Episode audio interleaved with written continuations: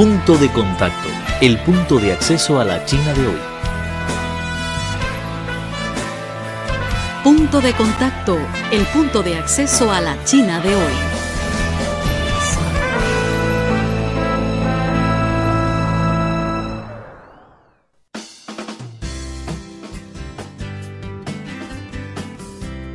Hola amigos, ¿cómo están? Muy bienvenido una vez más a su programa Punto de Contacto, el punto de acceso a la China de hoy. Soy Vivian y gracias por acompañarnos.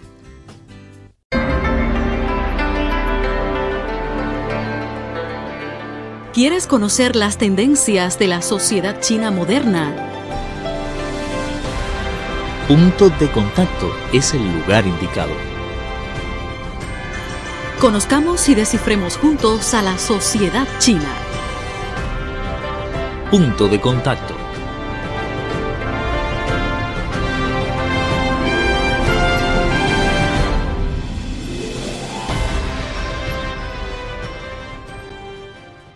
En los meses octubre y noviembre se inauguraron dos líneas ferroviarias que atraviesan por completo hacia Europa y conectan las provincias Hunan y Zhejiang con Europa. Hasta el momento hay en total ocho líneas regulares entre China y Europa que constituyen un puente de gran eficiencia en el transporte y comercio. Recientemente, un periodista de Radio Internacional de China visitó la ciudad de Zhengzhou, capital de la provincia Henan, al centro del país, para experimentar de cerca el tren regular entre este centro logístico de China y Hamburgo de Alemania.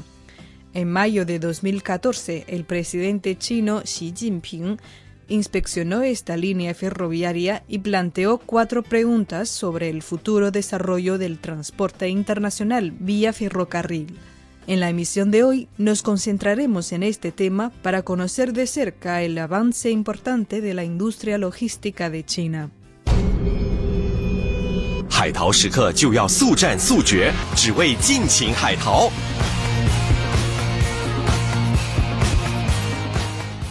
De acuerdo con estadísticas de la Corporación Nacional de Ferrocarril de China, hasta 26 de noviembre de 2014, China ha enviado 257 trenes hacia Europa y una cuarta parte de esa cifra es la que tiene como destino Hamburgo, Alemania, partiendo desde Zhengzhou.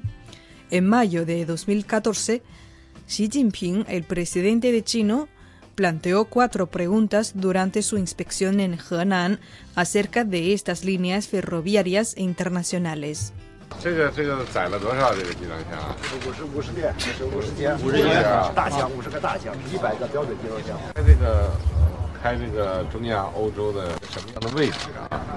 ¿Cómo ve el futuro de los trenes regulares de transporte? ¿Qué proporción ocupan ellos en el transporte internacional? ¿Hasta qué magnitud llegará este servicio? ¿Qué proporción ocupan las mercancías locales en el transporte internacional? Efectivamente, desde julio de 2013, esta línea entre Chongzhou y Hamburgo ha ganado la atención del público porque cuenta con una importancia sin precedente en la historia del transporte transcontinental. ¿Por qué las empresas optan por el transporte ferroviario en lugar del transporte aéreo? Un responsable de la empresa informática Hewlett Packard en Europa indicó que el transporte vía ferrocarril Euroasia es más rápido que el transporte marítimo y más económico comparándolo con el aéreo. The biggest advantage for us is the transit time or the lead time because uh, as I showed on the slides uh, the, door-to-door transit time, so from the last container leaving our factory to the last container arriving at our DC, el ferrocarril Euroasia nos ahorra enormemente el tiempo de transporte. Por ejemplo, tradicionalmente utilizamos las rutas marítimas, tardando unos 36 días. Hoy al usar las líneas de tren solo necesitamos 22 días para el transporte.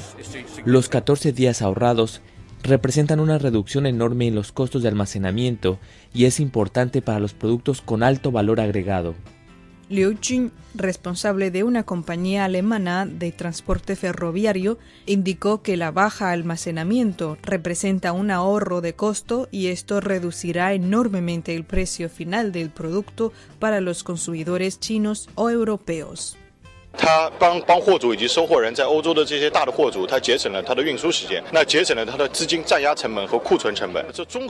Es un ahorro para los dueños de mercancía el uso del tren para la logística. Es un servicio de renovación ya que reducirá los costos ocupados por el almacenamiento en la cadena general del suministro.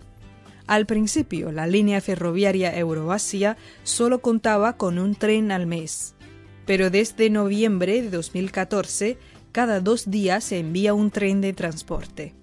¿Cómo garantizar el suministro de mercancía para una línea tan ocupada? Xu Fenghua, subgerente del Centro de Logística de Contenedores de la línea ferroviaria de Zhengzhou, explicó que al principio un 70% de los productos enviados por ferrocarril son mercancías locales, pero actualmente ha variado mucho la fuente. 它这货源辐射超过全国半数省直辖市集货半径超过了一千五百公里。目前服务的企业有三百多家承运的商品种类有一千多种。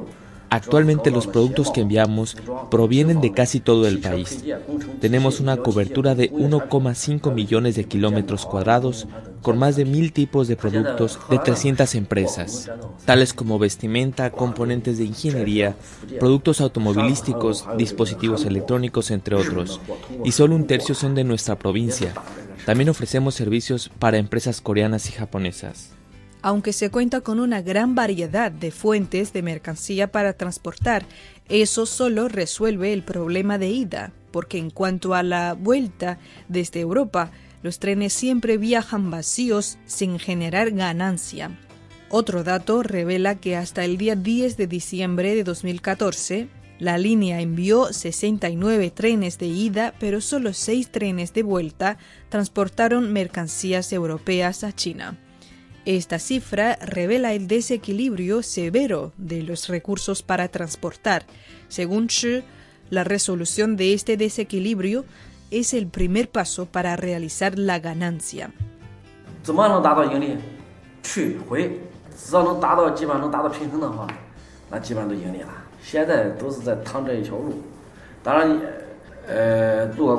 Solo con un transporte de ida y de vuelta podemos incrementar las ganancias de estas líneas ferroviarias.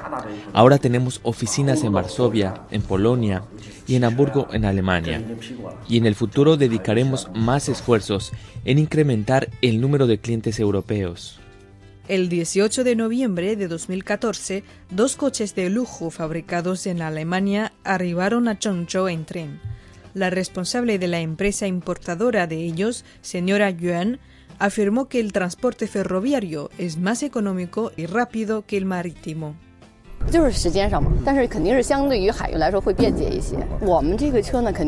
Lo que nos importa es el tiempo. El tren es más rápido que los buques y por eso el precio de los coches que vendemos es más bajo que otros.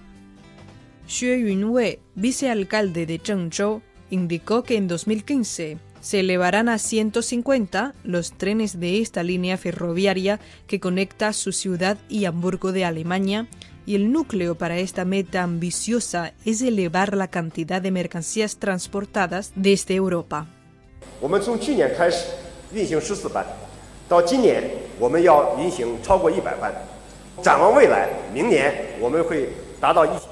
En 2013 solo contábamos con 14 trenes en esta línea y en 2014 esta cifra ascendió a unos 100. Deseamos que en 2015 corran por esta línea más de 150 trenes llenos de mercancías tanto de ida como de vuelta. Con la aplicación de la estrategia de la cinta económica alrededor de la ruta de la seda y la ruta marítima de la seda, se estrecharán sin duda los vínculos económicos entre el bloque asiático y el bloque europeo.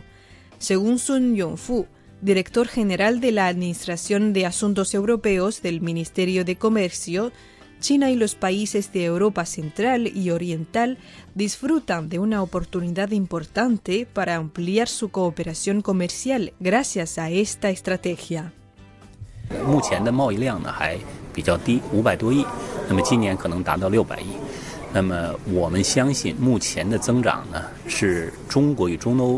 Estamos convencidos de que en el futuro el desarrollo del comercio entre China y los países de Europa Central y Oriental superarán el que se mantiene con los países de la Unión Europea, porque existe un gran potencial para explorar.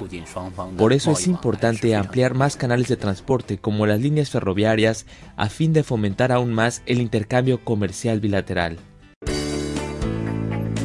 El punto de acceso a la China de hoy.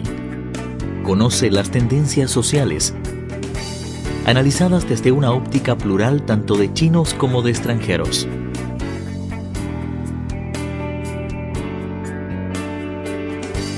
Una mirada a la sociedad china moderna en punto de contacto.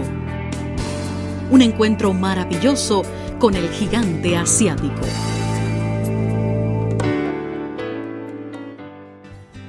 Queridos amigos, así concluye el programa, pero tenemos otra cita en la próxima emisión.